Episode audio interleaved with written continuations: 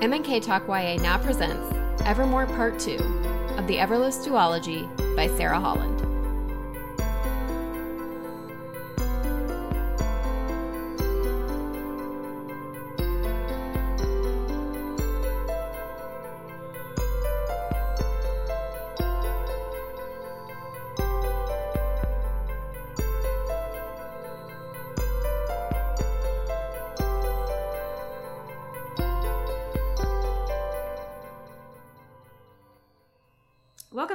Everyone, to another episode of M&K Talk YA.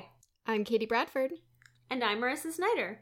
and this week in our young adult fiction podcast, we read the rest of Evermore. I just had a second where I was like, wait, did we finish the book? But we did. That's what we did. okay. We finished the book and we finished the series. We finished the entire Everless series by Sara Holland.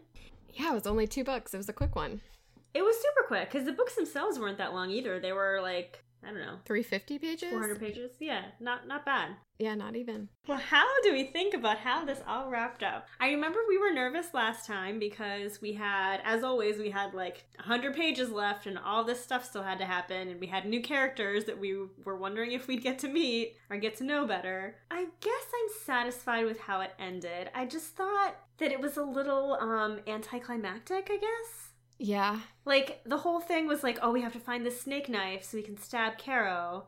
And then that's exactly what happens. Like I kind of expected there to be maybe a little bit more of a twist. Well, we did. It wasn't just like stabbing her. It had something to do with she like put all these memories into the knife. So in stabbing her, we like got a bunch of questions answered or whatever, I guess. Yeah. But I agree. Even the fact that it was like back in the place where they started and that she like didn't get stopped by anybody when she was back in town and I don't yeah, I agree. There's sort of like in some ways it almost seemed too easy cuz Yeah. basically they had a plan and they followed it. They had a plan, they followed it, and then of course the knife ended up being in the most obvious place possible. Like of course it was in the vault. Yeah. It makes sense that she would put it in the vault like the one weapon that could destroy her. Yeah. Caro would put it in the vault. Although, okay, so I was a, I was a little bit confused. So Okay. it was like in a hidden room at the top of the vault or on the top of the tower that you get to through the vault. Right. Was it a prison or was it just their bedroom? Oh, I thought it was just like a workshop. Oh, because it had the two beds in it. Oh, that's true. And then it had the tool. Oh, you know, it, it was because I think wasn't that the place where the Lord had kept them? Well, yeah, but then when through the memories and stuff, we get this whole backstory about how the alchemist and the sorceress were actually like best friends growing up, and Yep. the Lord was um, Caro's dad, and all this stuff. So I was like, so she wasn't really a prisoner. Like in the legend, they were locked up, and in it, this kind of felt like a secret hidden cell type of room. But then also the way the story was told, I was like, it sort of feels like they just lived together, and he had questionable motives that she didn't agree with. I agree, but then at what point does it become a prison? Because they had that whole flashback at the end with Caro and Jules growing up, and Caro was unwilling to turn against her father because she still loved him, but Jules was the one who was like, no, this guy's evil, he has to be stopped. So I'm kind of wondering, like, maybe to Caro, they were just living together, but maybe to Jules, it was a prison. Yeah, but it also, I mean, I guess how do you define prison? Because I think she was physically free to like roam around. It's just where else would she go, Yeah. right? Yeah. Okay. So it wasn't like a cell. No, I don't think so. But she stabs him. like she and I feel like that I feel like she thought it was the only way to stop him from doing what he was doing. Is are we to believe that this lord was the one who invented the iron time blood thing? I guess. Well, and that was the other thing. Like, we didn't have a. I guess he was truly the bad guy, not Caro, kind of. But we like didn't even know enough about him to like. I guess he was pure evil because that's what we're told. But um, yeah, I just I sort of felt like there was still just like too much going on, and we were jumping around so much, and because of the Mhm. fact that so many things were kept a secret until the end, yeah. it was sort of like I couldn't guess or pred- like so I sort of just like accepted everything because I was like, okay, like I guess I don't know anything else or better, so okay, this may, you know, I sort of feel like if we there was too much going on, like either we should have focused the story on like time and blood and the royal family and all of that, or Mhm. we should have done the story of the alchemist and the sorceress and their friendship and multiple lives. Like I kind of felt like there was too many. Two different stories. Yeah, That's a good point. Because also, like, I feel like there was a lot going on, but at the same time, I felt like everything just repeated itself. Yeah. And you kind of said that last week because it was like this main character is not learning at all from her mistakes. So the entire book, I thought, was just let me go to a place that's important to me. I go there. Caro knew I was going to go there. She sends someone and attacks me. And then I'm going to go to a new place that calls to me that brings back a memory. Oh, but she knew I was going to be there too, so she sends someone else to attack me. And it was just like a whole string of her going to these different locations and the same thing happening over and over. So it was like Groundhog's Day. I was like, at what point are you going to learn from your mistakes and stop doing this? Well, even like with Liam, Liam kept being like, "No, I think we should leave town," and then she'd like freeze him and run away and do whatever she wanted, and then they'd like repeat it, and then but at the end, all she they kissed, and she was like, "You need to go home," and he didn't even fight her. He was just like, "Okay, I guess you're right." I was like, literally two minutes ago, you were insisting that you had to leave the country with her, or you were gonna like kidnap her, and now you're just like, okay. I see ya. And same with Ina. Like Ina, I thought it was kind of cool. We're being the huntsman is looking for Jules, and we don't know who it is. And then eventually it gets revealed that it's Ina. But then she just like tells Ina the truth, which I'm glad she does. But she kind of accepts it really easily, Yeah. Which Like, oh, I'm your long lost twin, and she's like, huh, okay, here's my huntsman disguise. Go, go, do what you gotta do. Yeah, I'm your long lost twin. I'm also the alchemist, which everyone thought was like a fake story. This is my 12th life, and your best friend is the one who killed your mom and Yeah. framed me and is trying to kill me now. And I'm your twin. I know you've always wanted to know who your family is. Like, I just feel like she accepted it way too easily, or even if she, like, accepted it as truth, even if you accept that truth, I feel like it would be harder to, like, respond to, if that makes sense. I totally agree, but there just wasn't time in these books. I know, yeah. And then we did see well there was yeah. there was no time. I know you were excited to see more of what's it, what's his friend's name? Liam's Oh, friend's name? Elias. Elias, and we did see more of him and I liked him as a character, but I still didn't get to know him quite well enough cuz I thought he was he kind of could have been our like pirate prince a little bit, but he didn't get quite enough spotlight. Totally. And then we didn't really see him. I mean, I really liked the scene when he, she asks him basically Jules is like, "Hey, if if things go badly, I need you to kill me because I don't want to be captured alive." And we have that like great moment Mhm. where He does. or he tries. yeah, like the huntsmen arrive and he's like, "Okay, here here it comes." And he throws a knife at her. And it stabs her. And it stabs her, but she like rewinds time, I guess, and doesn't die. But she doesn't do it on purpose. It's like she can't control the time, which that's a whole other thing. I don't understand how this magic works at all. well, yeah, I don't either. Especially when you add in Ever or whatever his name is.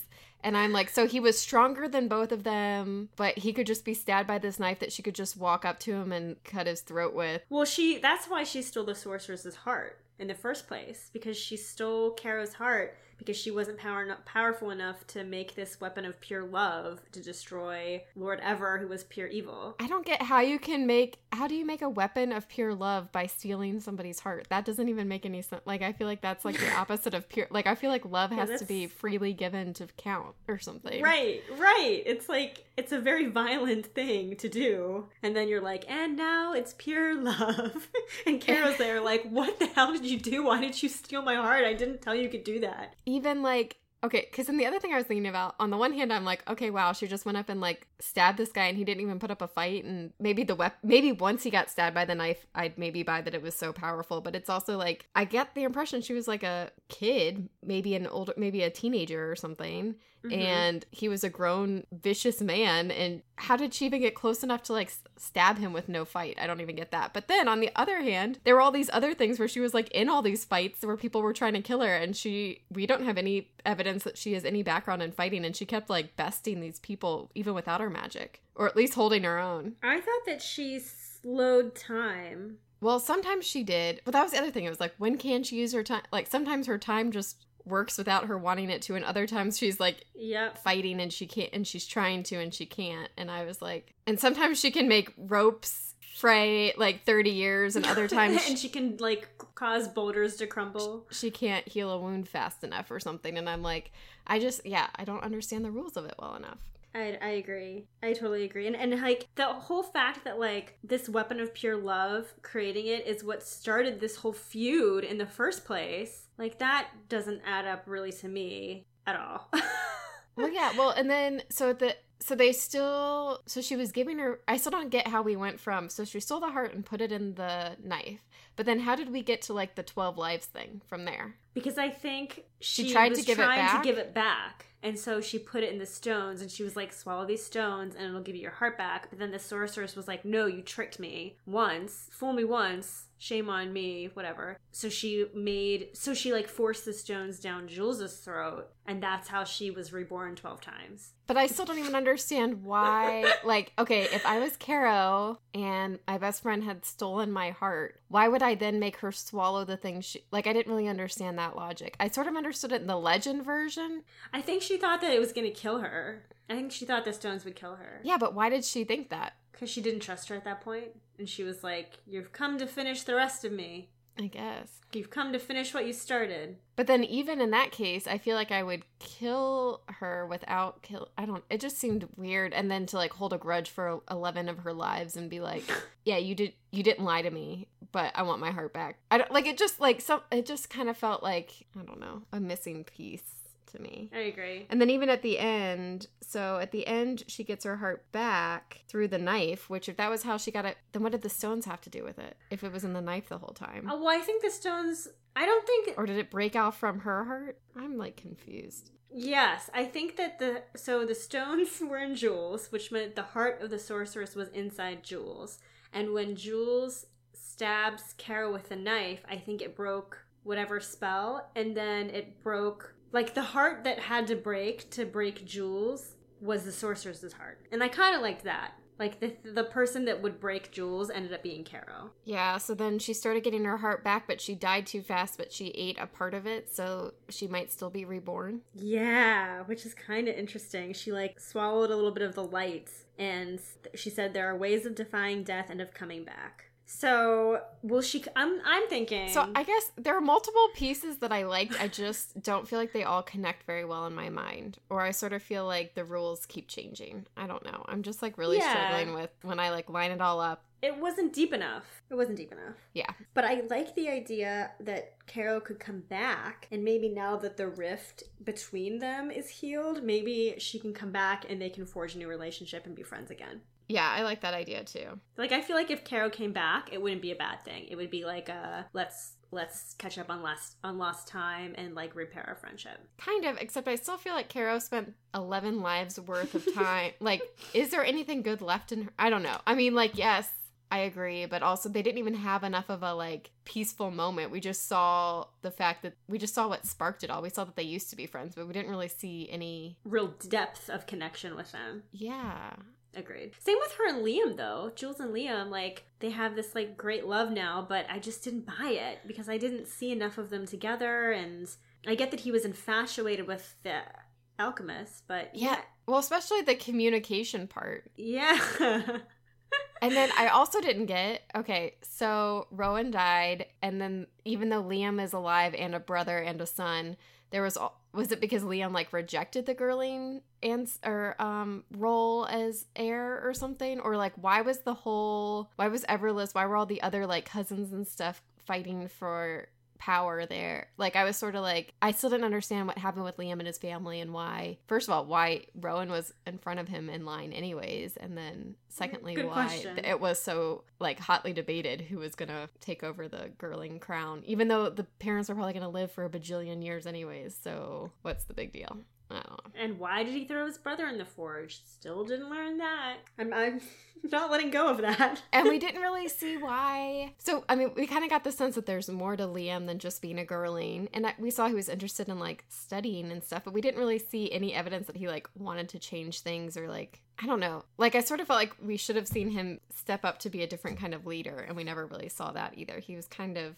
in his own thing. He's very single fo- single minded. Like he just wants to protect Jules. And Yeah. that's it. And then she keeps thwarting him by like putting him to sleep and like freezing him to go run off and go to parties. And I feel like that I don't buy that in their relationship because like how can you have trust if like someone is literally binding you against your will to go do the opposite of what you ask them to do? Yeah, if you can't have a conversation and like reach an agreement. Yeah.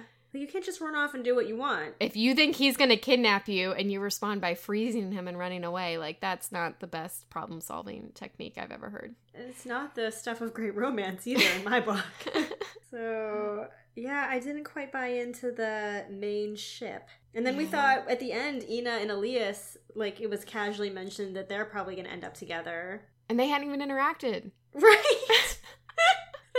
They like had not even met. I don't understand. I don't really either. I enjoyed it while I was reading it, but there were just a lot of pieces that didn't fit all into a complete puzzle for me. Yes. And I you know what, I think as a concept it was a really great idea. hmm like the whole idea of time being bound to blood and running out of time. And I wish we would have focused on that story rather than the alchemist and the sorceress and their feud because I just feel like there was a bigger story that needed to be told here and it didn't get shared. Well, I agree, and I think that's I think with Elias there talking about like other countries that don't have the blood, and her sister being the queen, and even Liam being in like this position of power that's been taking advantage of people for so long. Like I thought there really was an opportunity for some of that, and even though we're kind of over that story of let's save the world, but some more of that focus. Or I didn't actually hate the alchemist and the sorceress stuff, and I thought it was kind of cool that they were friends initially, and like the legend and the Mm-hmm. I sort of felt like there didn't need to be 12 lives because we didn't go back 12 times to 12 different things. But regardless, you know, I, I, but I just, I didn't feel like we needed both in this story, especially a story that was so relatively fast. It was like, let's focus on the sorceress and the alchemist and like that relationship, or let's focus on this cool world that you've built around time Mhm. and blood and the rich taking advantage of the poor who are literally running out of time. That's how they're dying. And, you know, I loved some of the stuff that she had where like the rich were, you know, feeding fires just to, you know, or, you know, like just like the crazy things they were doing with like years. And if you take blood from the dead people, you Mhm. die. There are cool rules with what she came up with.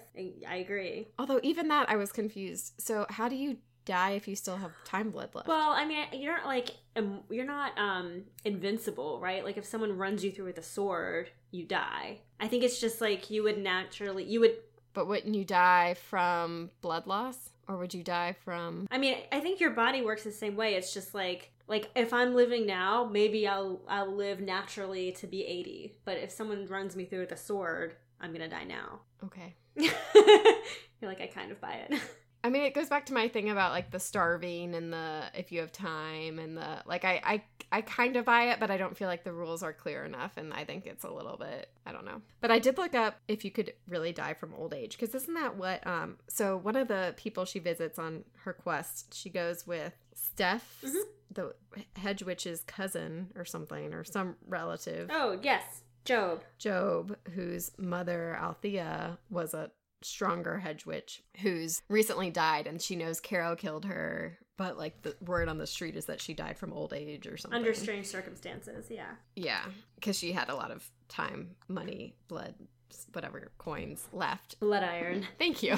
Blood iron. I should write that down so I can say it properly. yeah, so you basically you can't die from old age. As you get older, your cells become less good at like fighting disease or not breaking or Don't your telomeres shorten? whatnot, but it's it's never old age that kills you. It's always something else that you like. So things that like might not have bothered you when you were young Mm. will affect you differently when you're older. Okay. But you know, even if it's like a common cold or a fall down the stairs, it's like harder to recover. related to the fact that your cells are older and what and your body's older and it's just like harder to do what it needs to do but it's not like it's not like you just actually die because you were alive too long Run out of time. Yeah. yeah i liked it i wanted to see more i either wanted yeah i wanted to see less of the legend and more of the world I also think it would have been cool if when they were going to these new places and like finding places that were significant to the alchemist in her previous lives, like if they had gone to different places and learned something really important and meaningful and like pieced together a story bit by bit, that could have been really interesting. But instead, I felt like we went to all these places, we had weird visions that we didn't understand, and then we didn't figure out what actually happened until the very end until like the last five pages and so i think like if it if if we had discovered more along the way instead of it instead of it being very vague it would have been i think more satisfying instead of i felt like it was the same thing happening over and over i agree or even if everything had connected back to the legend somehow because we saw some ties back to the Mhm. legend and i liked those parts Yeah. but then there were a lot of like kind of random unrelated things and then also like i said a few minutes ago we talked about the fact that she had 12 different lives but we really only saw maybe two of them. We saw her first life a lot. Antonia yeah. And we saw whichever life it was where she was in the thief's fortress or whatever they called it. Mm-hmm. but it's like if there were 12 of them i feel like there should have even if we didn't go and visit sites or something there should have been something about each of her 12 lives. Yeah. or else they should just pick three lives or something. I don't know. Exactly. Make they make her have less lives. I agree why 12 it just seems like a little unnecessary especially if you're not going to delve into it fully. And we didn't get enough of the secondary characters. Agreed. Like you said ina and elias maybe they end up together but i don't i've never seen them interact. We didn't see anybody from even when we went back to Everless we didn't see anybody from her life as a servant. I was expecting the little boy. something remember yeah or remember that room where you could like whisper Yeah, the whispering walls. I thought that was gonna come I thought back. that was gonna come back. Yeah. hmm. Or even the bad guy, I forget his name now, the like Liam's Ivan. old buddy who's actually the evil one. Ivan. Yeah. I thought we'd see Ivan at least again. It just kind of felt like, oh, okay. Like now it's over. I don't It know. wrapped up a little too quickly. And do we Especially considering they've had this for 12 lives worth of, I don't know. Yeah. and do we feel like when Caro died, the magic of the blood iron died with her? Like, do we think no one's blood is bound to time anymore? I don't think that's true. I think it Oh, still is. okay. I wasn't sure. I thought that maybe like when she died, everyone would be free. Because I thought Ever was the one who really did that, and he died a long time ago.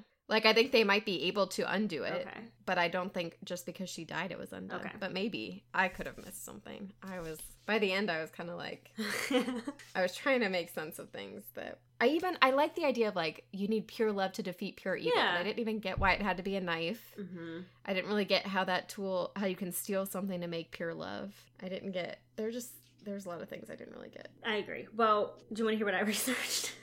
Yes.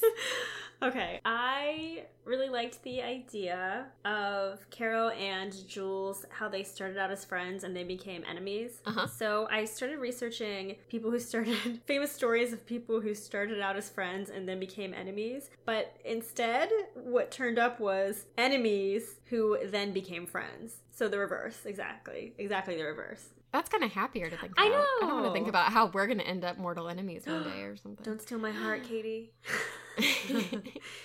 Rival podcast. So yeah, it was kind of definitely more uplifting. So um, here are some stories of people who started out as terrible enemies and for good reason, and then who ended up being really good friends. I'm so excited.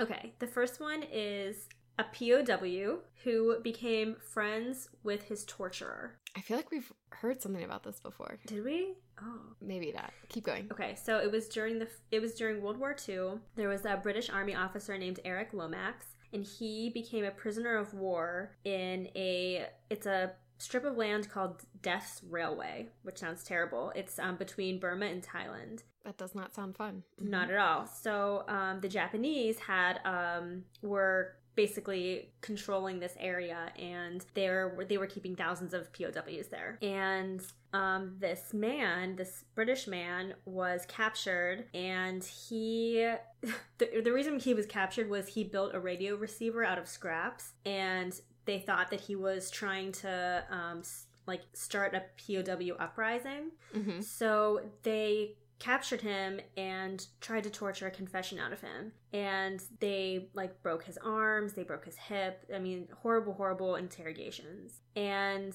Yowza. one of the men who was leading these interrogations was named Nagase. Nagase Takashi was um, one of his torturers, and he um, was able to be released from this POW camp eventually. Um, but he was, you know, obviously very traumatized by this. He was determined to hunt down all of the men who tortured him, and he spent the next This feels like a movie. Kind of. Like this man, this British man, spent the next five decades trying to locate Nagase. And he was like looking through old war records and he was trying to find him. He finally found him in 1993 and he, he located him, he arranged a meeting with him, and he had every intention to kill him. And then Oh, wow. as they started talking they realized that they actually had a lot in common. So when they when they met this japanese man apparently just like burst into tears and and was full of regret for what he did. He said he had been like plagued with guilt for the rest of his life and he um, actually was helping the allies find and uncover graves along the this strip of land so people could be properly buried and then he devoted the rest of his life to charity. And so not to excuse what he did, but this British man, Lomax, kind of realized that they were both um, suffering by the by what they but what happened to them in the past, like what they did versus what happened to them. hmm So they both kind of had this PTSD um, that was induced from the past, and they ended up staying good friends for the rest of their lives. That's cool. Their story inspired a film called The Railway Man with Colin Firth. I was gonna say it sounds like it would be a good movie. Yeah. so I didn't realize there was one. And I mean, it's amazing that he spent so long dreaming of revenge, you know, like five decades tracking down this man who tortured him to kill him. And he had every intention of going through with it. And then started talking to him. And I guess, I don't know, I guess like when you finally start to see people as human, it can change something in you. That's great. Yeah. That's such a long time though. To I mean, like it's I know, like dreaming of revenge. it ends up really good, but it's it's like horrible everything that happened before that. Yeah. Yeah, and it's it seems almost impossible that it could happen, right? Yeah. Okay, this is interesting. So, in 1982, a man named Tommy Pigag Pigagi, he was driving drunk and he crashed into another vehicle, um, who which was being driven by a man named Ted Morris, and he killed this other man. He killed Ted Morris. And it was on Christmas Eve. So Ted's parents, uh, Frank and Elizabeth Morris, were, you know, beyond devastated by this and their grief turned into rage when Pigagi, the guy who was driving, he was sentenced to five years probation instead of prison. And so these Mhm. parents were completely like they could not get over the fact that the person who killed their son only was given five years of probation. Understandable. What they did was they started shadowing him. They started stalking this man because they were trying to catch him for um, violating his probation. Mhm. So, like, as part of his probation, this man had to spend two months, two nights a month behind bars. So, Elizabeth Morris would go to the jail on those evenings to make sure he didn't miss his appointment. So, like, they were basically stalking him, trying to catch him making a mistake so they could send him to prison. Mhm. Oh man, what a way to live I know. for both of them, both sides. Someone just waiting for you to mess up, or just watching. Yeah. Okay. Anyways. So he, um, as part of his terms, he also had to attend lectures organized by Mothers Against Drunk Driving, and he had to give speeches. And so Hmm. Elizabeth Morris went to his first talk, and she was prepared to like tear him apart during this lecture. But hmm she listened to him and he gave a whole lecture about how he believes he, he is a murderer and he accepts full responsibility and he recognized the fact that he got basically like a wrist a slap on the wrist for committing murder and she was moved by his lecture and she went up mm-hmm. to talk to him afterwards and when she was talking to him she actually smelled that he had alcohol in his breath which was a Violation. violation yeah so he did go to jail but they the the Morrises actually kind of started feeling a little bit bad for him because of this lecture that he gave and how moved they were by it. And so they began visiting him in jail and eventually they started petitioning the court to take him out of jail to like bring him to church and to do other activities. And with their support, he was able to get on probation again. He became sober and he turned his life around. And the Morrises said that they realized that helping him was actually helping themselves heal. That's awesome. Yeah. But again, so terrible to have to go through all this stuff. Ugh. Although, doesn't it also make you think, like, you're just reminding me, remember that book we read for our other book club back when we were living in the same place? What was it called? Picking Cotton? Do you remember that one? Oh, I don't remember reading that one. That Maybe was your one- other book maybe that was club. for something else. maybe that was a different book club I was in. It was about, it was told from two different perspectives. One is a man who was falsely accused of rape and sent to prison for many years before he was Hmm. found innocent. And the other was the woman who falsely accused him. Oh. And they're now friends, I guess. Wow. I think you told me about this. I didn't read the book, but I think you mentioned it in a different episode.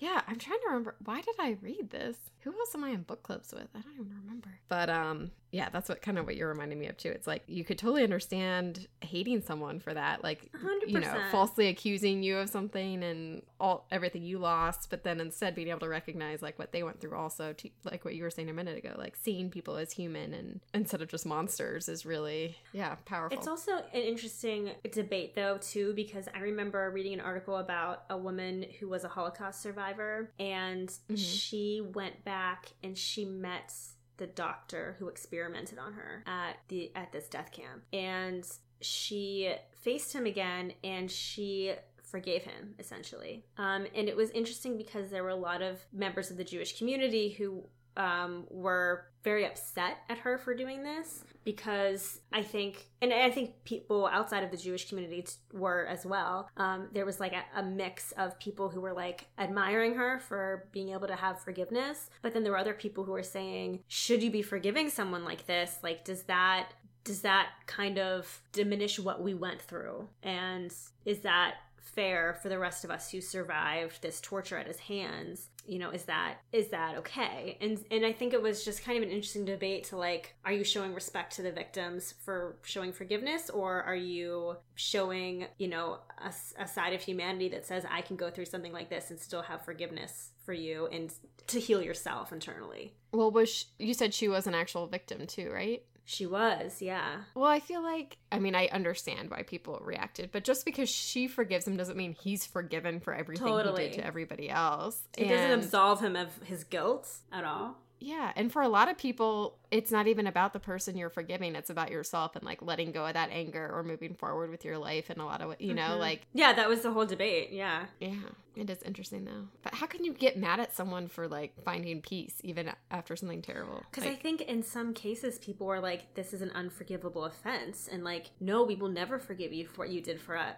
To us, like we're not going to rid yourself of guilt. Like we're not going to be the benevolent ones now who say, "Okay, you're forgiven. Don't live the rest of your life with your guilt." They have to live with what he did to them. So I think in their minds, he should have to live with his guilt if he even experienced any. yeah, So like, yeah, I can totally see both sides of the argument. but I feel like. Well, I guess I don't. I don't know all the details, but I feel like a person can forgive someone without everyone forgiving Yeah. them. That's very true. like and they can still feel guilty like just because she forgives him doesn't mean jewish people around the world or everyone around the world i don't know but yeah no i, I it's an interesting debate Yeah. i'm just i obviously feel strongly about one side and i w- didn't know i would so there So yeah, those are just a few stories of. I mean, there's more. There's a man who was kidnapped as a boy and was the man who kidnapped him attempted to murder him. And oh my goodness yeah it was really bad but he was 10 his name was chris carrier. In 1974 he was kidnapped by a man named david mcallister who was a nurse for the boy's uncle. So he kind of had that connection and he kidnapped him. Wow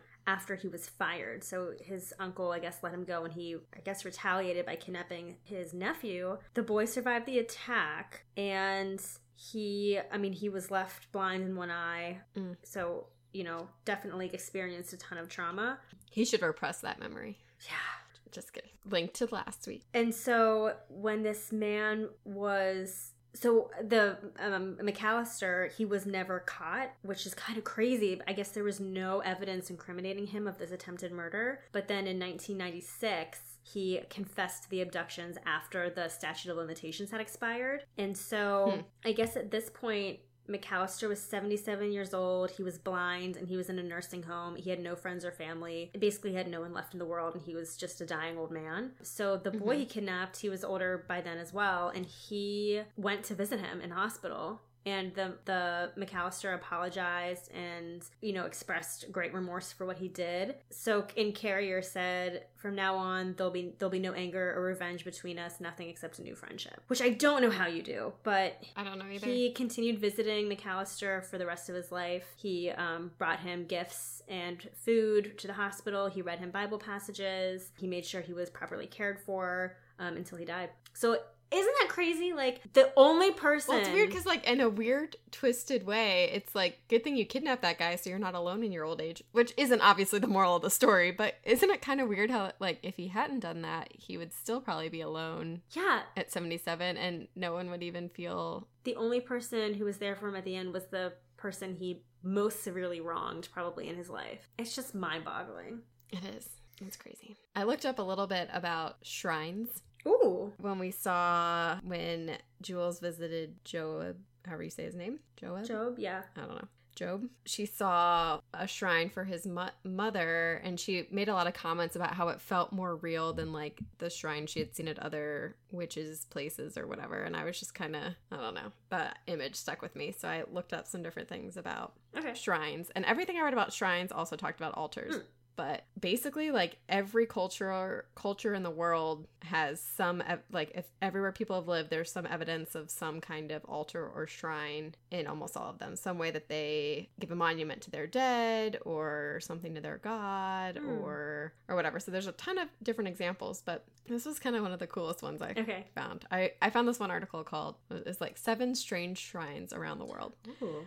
And oh, I need to send you a picture of this. There is, it is in Enterprise, Alabama, which is a really small town, this monument. And it basically, it's a 13 foot tall, Wow. it's called the Bull Weevil Monument. Boll weevil? And yes, aka Okay. the little pest, the Yeah. agricultural pest that. So basically, it back in like the 1915 around then, is that when it was? There was like this infestation of boll weevils in Alabama and destroying the cotton crop, which is what they We're known for. were known for. That's how they like made all their money. So by 1918, basically whole crops of cotton were disappearing. And so this guy, H.M. Sessions, saw this as a new opportunity and he basically helped a bunch of farmers convert over to peanut farming, which became a different great crop. And uh, ultimately down the road, they were able to do cotton again and all this stuff. But it, so they, this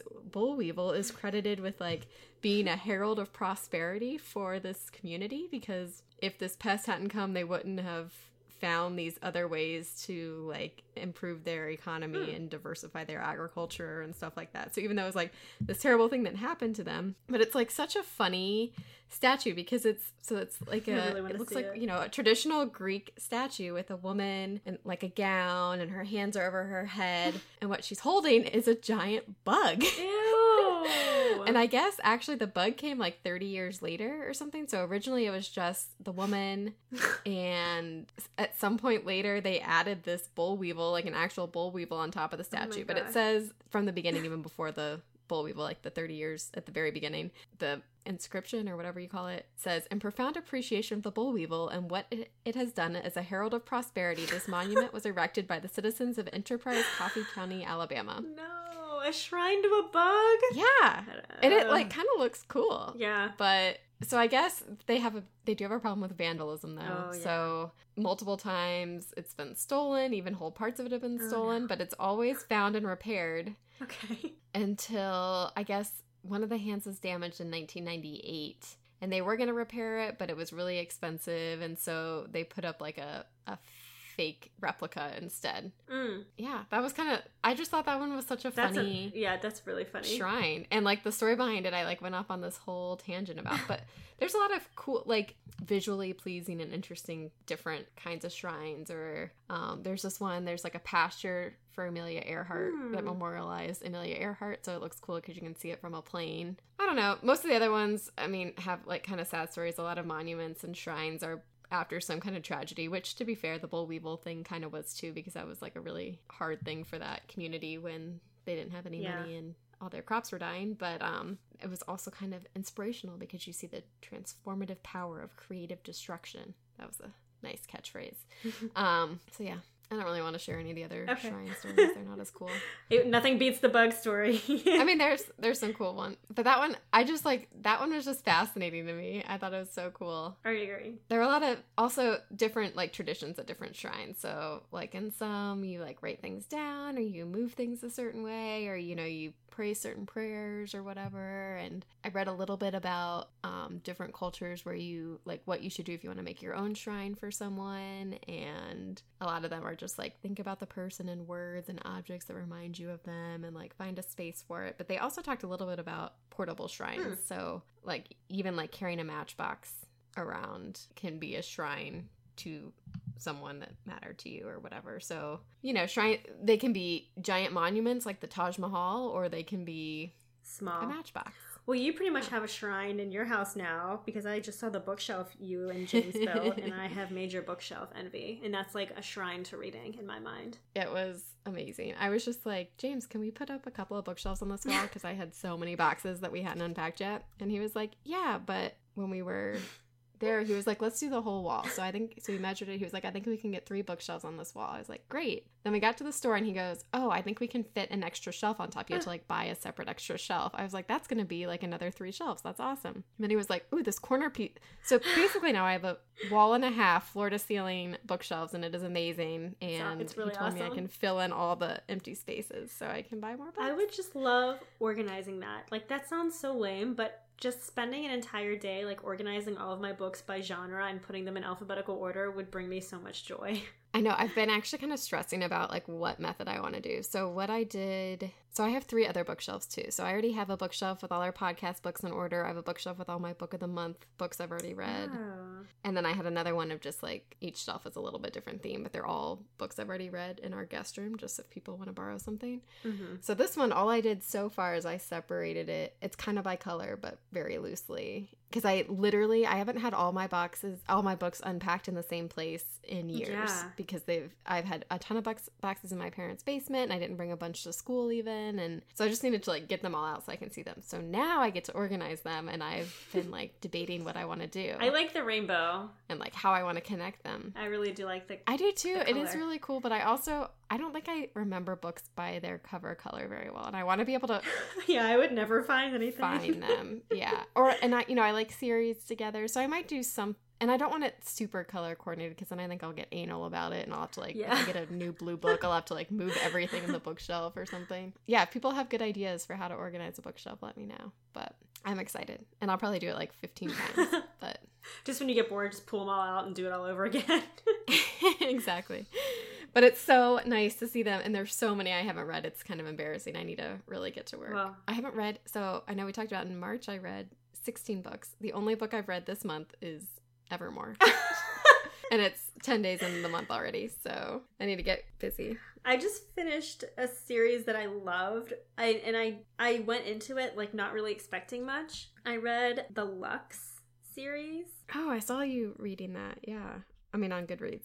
Yeah, it was by Anna God Anna Godberson, and I loved it so much. There were four in the series. It was like Downton Abbey meets Gossip Girl. Is it YA? Should we do it for our podcast? It is YA actually. Um, we totally could. It's Are they all out? they're all out, and it was like I just really enjoyed reading it so much. it was just like different because it, it kind of has like a Victorian type of writing to it. You know, like if you read something by like Jane Austen, and it's not quite like that, but um, I guess it's a lot easier to read than that. But it kind of has that feel, and like the costumes are so good, and it's like really juicy and twisty, and I really enjoyed it a lot. Oh, that reminds me. What were the six words about this series again? Do you remember? Oh, yes, I do. I want to see if I feel like they all apply now that we've finished. Because one of them was twisty or something, wasn't it? All right. Twisty, bloody, magic, friendship, secrets, self discovery. Yeah, I guess I buy it.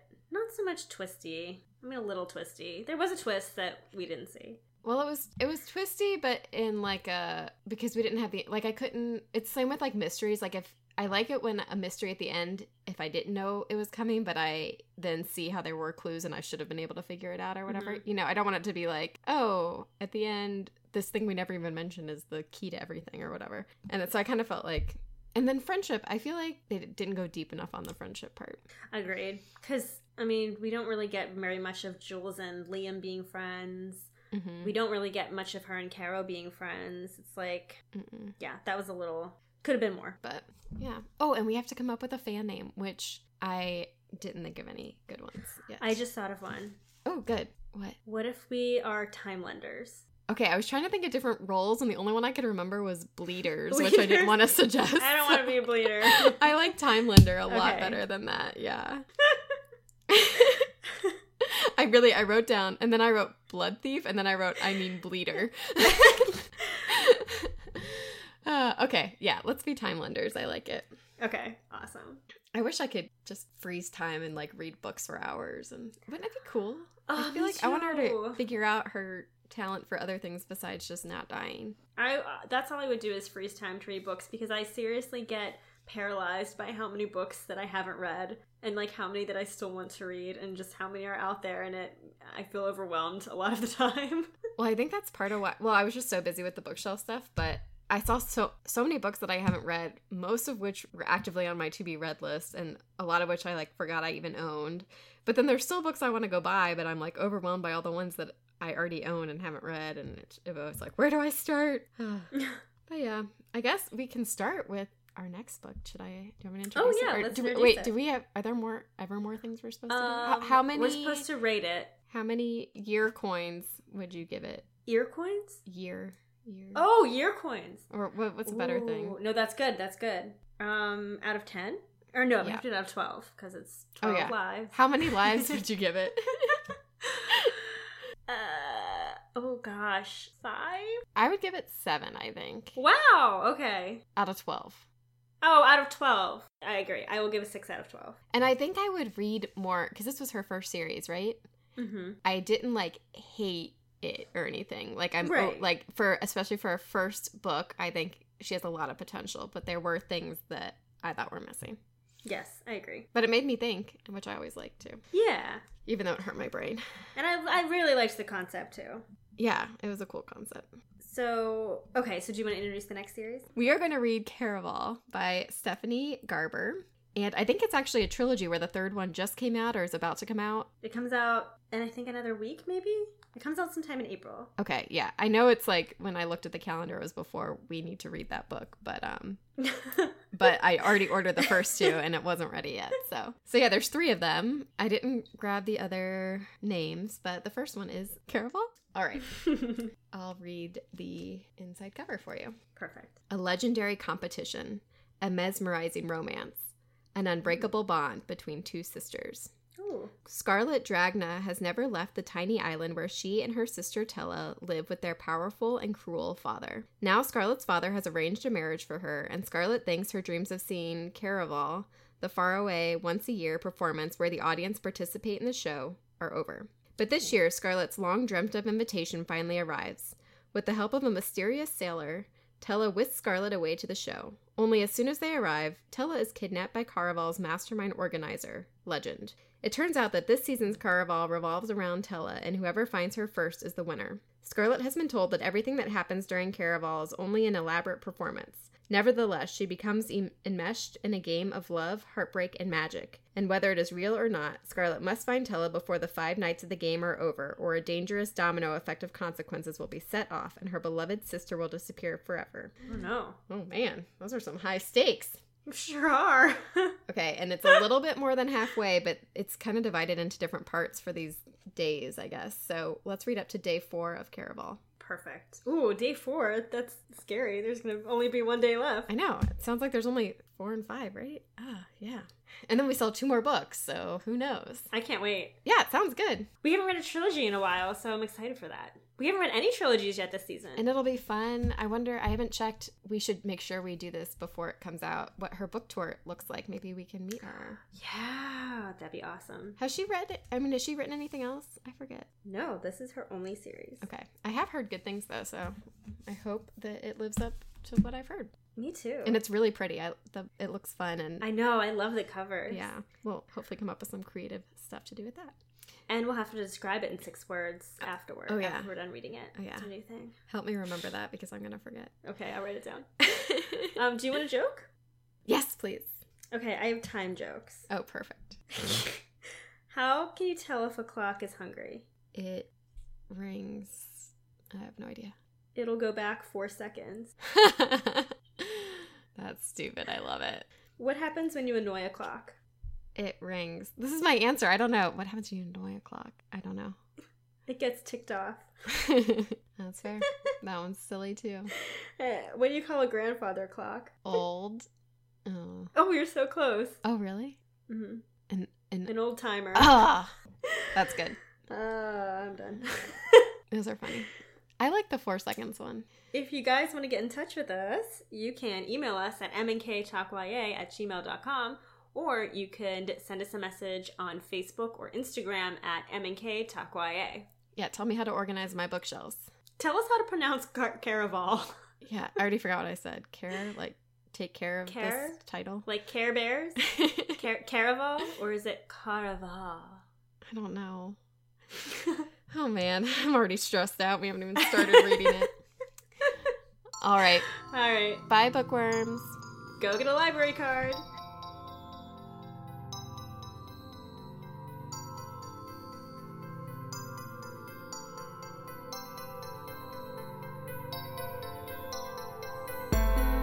M&K Talk YA is produced and edited by Marissa Snyder and Katie Bradford. Original music composition by Timothy Milky. Logo design by Marissa Snyder. For updates and extras, visit mnktalkya.com or follow us on Instagram and Facebook. And if you haven't already, please rate, review, and subscribe on iTunes. We would like to thank James Tobias, Chad Snyder, Meredith Kelfie, and Michael Howard for all of their support. Thanks for listening, and see you next time.